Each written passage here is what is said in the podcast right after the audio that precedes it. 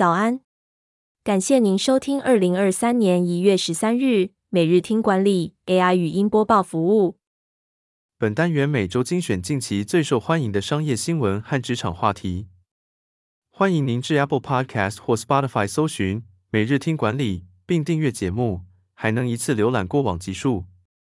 另外，只要在经理人官方 LINE 聊天室输入“听书”两个字，就能解锁限量的隐藏优惠。本周首则精选的报道是：今日总统大选、立委选举几点开始投票？没领到通知单，没带印章怎么办？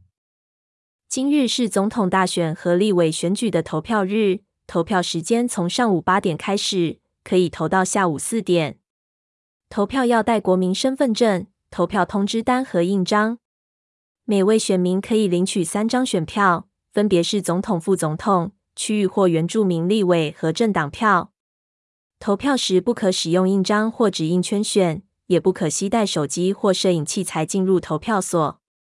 分享民调资料和在投票所外干扰劝诱他人不投票或投特定候选人都是违法的行为。总统、立委候选人相关证件。可以点选资讯栏观看经理人详细整理。第二则要带您关注：麦当劳全面加薪抢才，三月起正职每人起薪多两千元，试出超过一千五百个职缺。台湾麦当劳宣布加薪抢才，三月起全面调升餐厅正职人员的起薪两千元，并试出总共一千七百名正职服务员与餐厅襄理职缺。现有超过千名正职服务员的起薪将从三万调升至三点二万，大业正职服务员起薪更突破四点一万，调幅达百分之六点七。麦当劳预计至二零二四年底全台再开十四家新据点。第三则产业要闻是，万宝华调查显示，百分之七十三台湾雇主找不到适合的人才，现今哪些技能最短缺？管顾公司万宝华公布二零二四全球人才短缺调查结果。调查指出，百分之七十三的台湾雇主表示公司找不到适合的人才。最为短缺的前五项技能分别是：资讯科技与数据技能、工程技能、制造与生产技能、人力资源技能、永续与环境技能。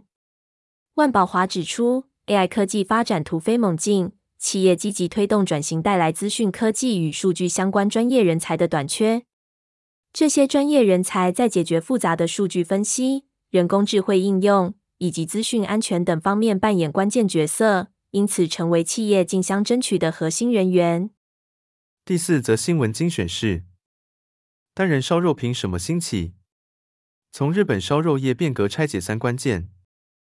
近年单人烧肉在台日两地掀起新热潮。众多品牌大行其道，这种变化可以从日本烧肉业店铺数量、原料风暴和业态变革三个方面看出端倪。首先，进口牛肉价格攀升，对烧肉店家造成了困扰，压缩了他们的获利空间。面对愈来愈高的营运成本，经营效率化成为目标。其次，聚餐形态虽然能一次迎来很多客人，但有可能四个人坐了六人客席。出现闲置客席的几率是高的，且用餐时间一次就六十分钟以上，无论是客席效率或时间效率，对餐厅都不是最佳状况。个人烧肉业态改善了这些问题，因为客席都是个人做的概念，几乎不会出现闲置客席。最后，一个人吃饭时间也大多都在三十分钟左右离席，每个客席在餐期几乎可以多接一组顾客。在成本愈来愈高的情况下，单人烧肉很符合现在的消费环境。最后带您关注：全球电动车霸主换人当，比亚迪能迅速窜起，威胁特斯拉，有赖三大背景条件。中国电动车制造商比亚迪在二零二三年第三季度全球市场售出四十三点一六万辆电动车，与特斯拉相比，仅差三千四百五十六辆。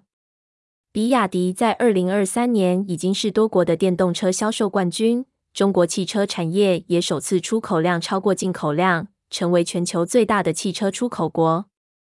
比亚迪的成功背后有三个关键因素，包括成本低廉、拥有庞大的垂直整合链和国家政策补贴。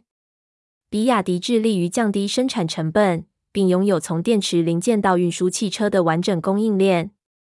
中国政府的补助和充电桩设施的大规模建设，也为中国电动车产业的发展提供了支持。感谢您收听。点选说明栏可以观看每一篇报道的完整文章。我们将持续改善 AI 的语音播报服务，也推荐您订阅经理人电子报。再次感谢您，祝您有个美好的一天。